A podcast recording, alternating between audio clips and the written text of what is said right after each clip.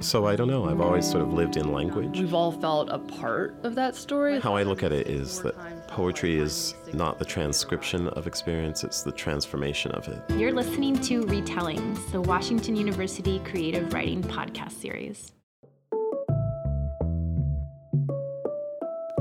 Welcome, listeners. You've tuned into Retellings, a part of Hold That Thought at Washington University. I'm Rebecca King, and today I meet with essayist Edward McPherson to discuss truth and memory in nonfiction. After our conversation, I meet with one of his former students, Patrick Johnson, to discuss some of the insights Edward gave in the classroom.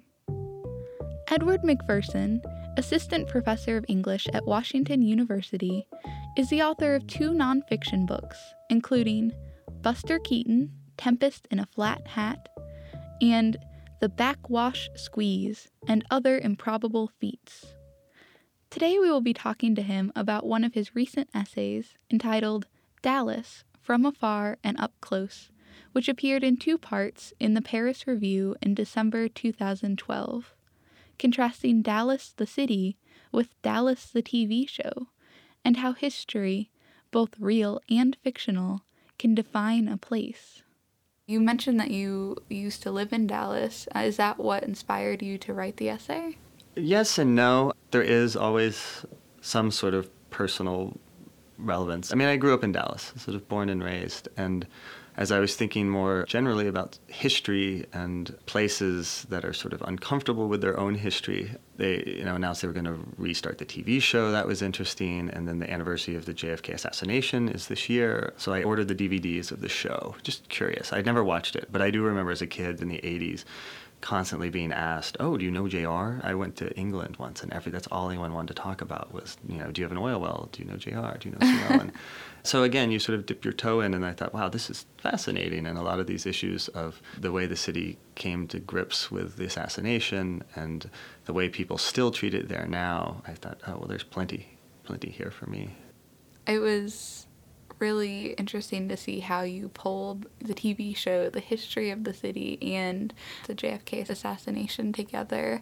And there's this tension between how the world sees Dallas based on this TV show versus how Dallas sees itself. Yeah, and it was a double-edged sword, because between sort of the TV show and the Dallas Cowboys partly helped the city clean up its image a little bit. And the city really wasn't the viper's nest of reactionary politics that it sometimes gets painted at. The trip was going very well for JFK up until the assassination.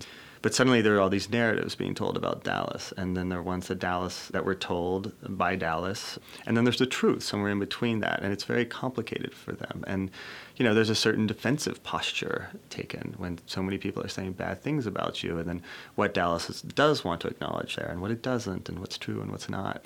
It makes it sort of an uncomfortable place at times. Well, and you said this Dallas essay is a part of a larger project that you're working on now. Can you tell us a little more about that? Sure. And again, it's coming together, but the way I see it is a collection of essays tied to places that have sort of a discomfort with their own history. And it's either, in the case of Dallas, their perception of themselves is butting up against cultural perception, things in the past that won't stay buried, the way the past intrudes today.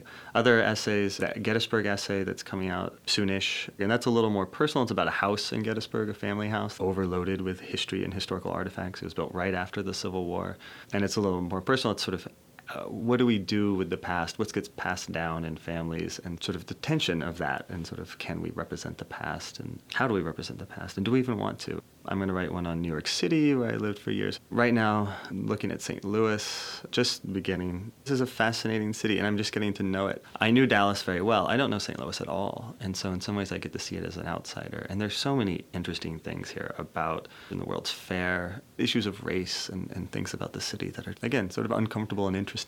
So what is drawing you to this idea of identity and place? Place in some ways becomes identity.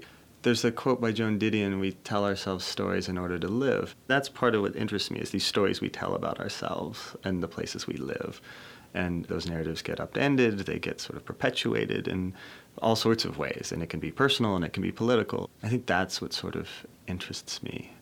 I love that. Do you see that theme running through your fiction as well, then? Insofar as the short stories that are historical, certainly. There's a line from Mark Twain, which I'll probably butcher, but it's something like, history doesn't repeat itself, it rhymes. And so what I do like about historical fiction is that it sort of tackles the past while at the same time open up sort of new interpretations of the present. And that's the thing that I like about it. We're writing about the past, but we are ourselves, and we're sort of creatures of our time and place. And so it can't help but somehow reflect back. And anything you write about, historical, whether it's nonfiction or fiction, you're finding some sort of personal entry point. There's some sort of connection between you and what you're writing about. That's what you sort of hope for. There are things that I research and that I end up not writing about. You know, I go through weird obsessions that end up just being obsessions, and sort of my friends and family have to endure. Like, I was really interested in chorizo and when it started getting imported in the US, or soda siphons. I went through an intense love of soda siphons, those old-timey ones from the 1920s, and I collected some of those. And New York City water tunnels is another love of mine that's probably going to go nowhere. But, I mean, the world is, it's such a far stranger place than I can ever imagine. I'm really interested in talking to you as a nonfiction writer about the idea of retelling events, whether it's literary journalism or memoir, also the idea of truth and how strictly you have to follow the truth. There's sort of two questions. Remind me to get back to the truthiness of it all, but I'll start with the retellings. Part of this we've already discussed a little bit, but it's the stories we tell ourselves, and those are the narratives. And first, it's, I mean, whether there ever is sort of a stable, objective view. You know, you show 9 people the same thing, and they'll give you 9 different accounts. Or history. Historians are quite comfortable. It's funny, it's the rest of us who aren't as comfortable with sort of the malleability of history. It's slippery, right? On the other hand, the ideas of memory. There's interesting investigations in memory, and even things coming from some neuroscience these days that, and I'm going to get this hopelessly wrong, but there's findings that every time you recall a memory, the path in the brain, the synaptic lightning, the way it goes, isn't always the same to access the same memory, right? So you're taking a different path to get there. And again, I've possibly butchered the science, but what's interesting to me there metaphorically is that you're actually rewriting it as you think it. I'm not saying there isn't sort of a truth and that it's all what you make of it, but there are ways that we rewrite our own histories and our own memories as we age. These things are shifting and fluid in ways that are interesting, and confronting that is more interesting to me. And then in terms of the truthiness question, which does come up in nonfiction, it depends on your project and what you've signaled to the reader. For example, in my Dallas piece, those are the facts about the city the best I could find them. I wasn't bending them towards my will. That said, any representation of the facts or of what happened is just a slice. I mean, in the same ways that you're going to take this hour-long interview and dice it down to 15 minutes, and in that way you have all the power there. It is a section of the whole. If I write about my father, it's just my view of my father. My sister can write about my father, and it's a different man. It's my father as seen through my sister.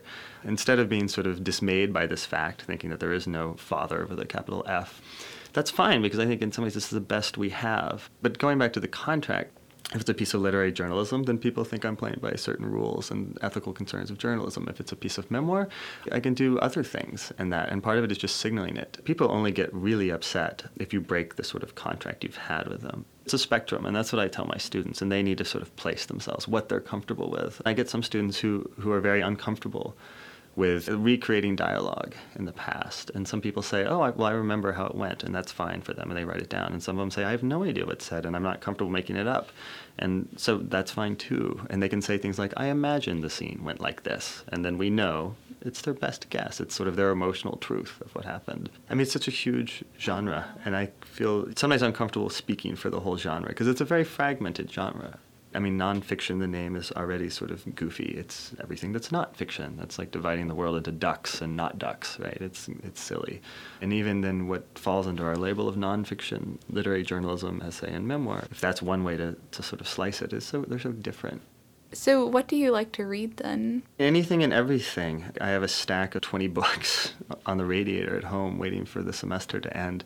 And they're a mix, a bunch of nonfiction on there, obviously. But there's the stuff that's sort of out in the world and people are talking about that I want to read, but also older stuff that I've sort of neglected. And then I'll read fiction, pulpy fiction. I love Raymond Chandler. I'll read Wodehouse, B.G. Wodehouse in the summer. I mean, I'll read anything and everything. I think reading and reading widely is the advice that we've heard on this series over and over again, how important it is to just draw from all different genres.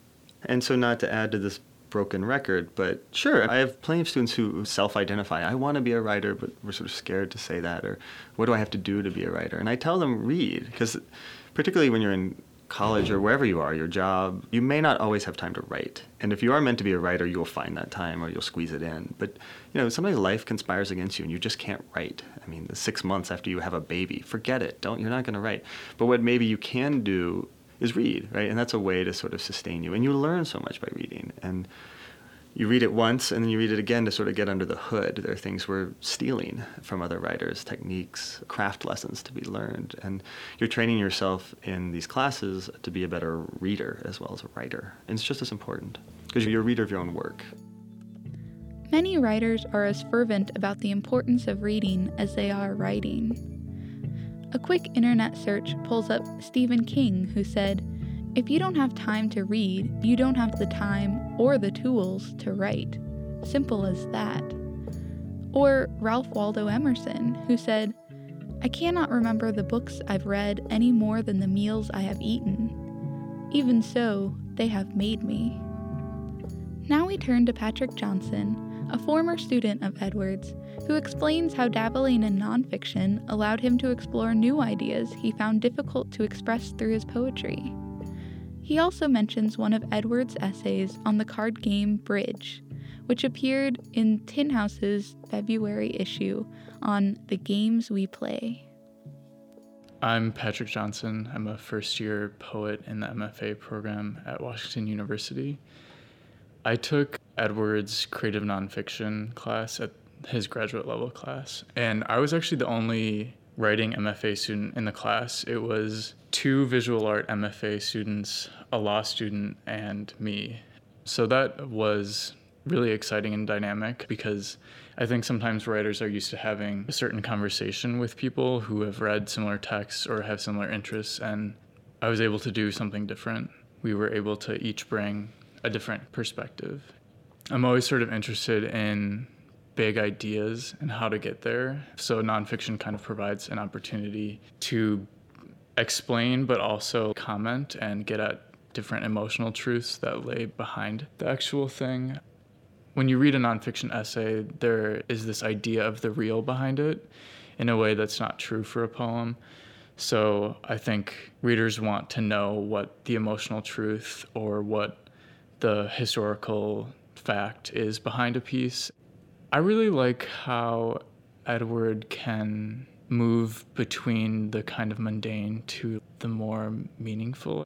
For example, in his essay on Bridge, it's interesting to me the connections that Edward makes between the playing of a card game and life and the human experience, because it's very difficult to talk about big things like the human experience, but these are the things that we're sort of charged to do as writers. I think the struggle is always how to come at those things, how to pose the questions that we want to ask.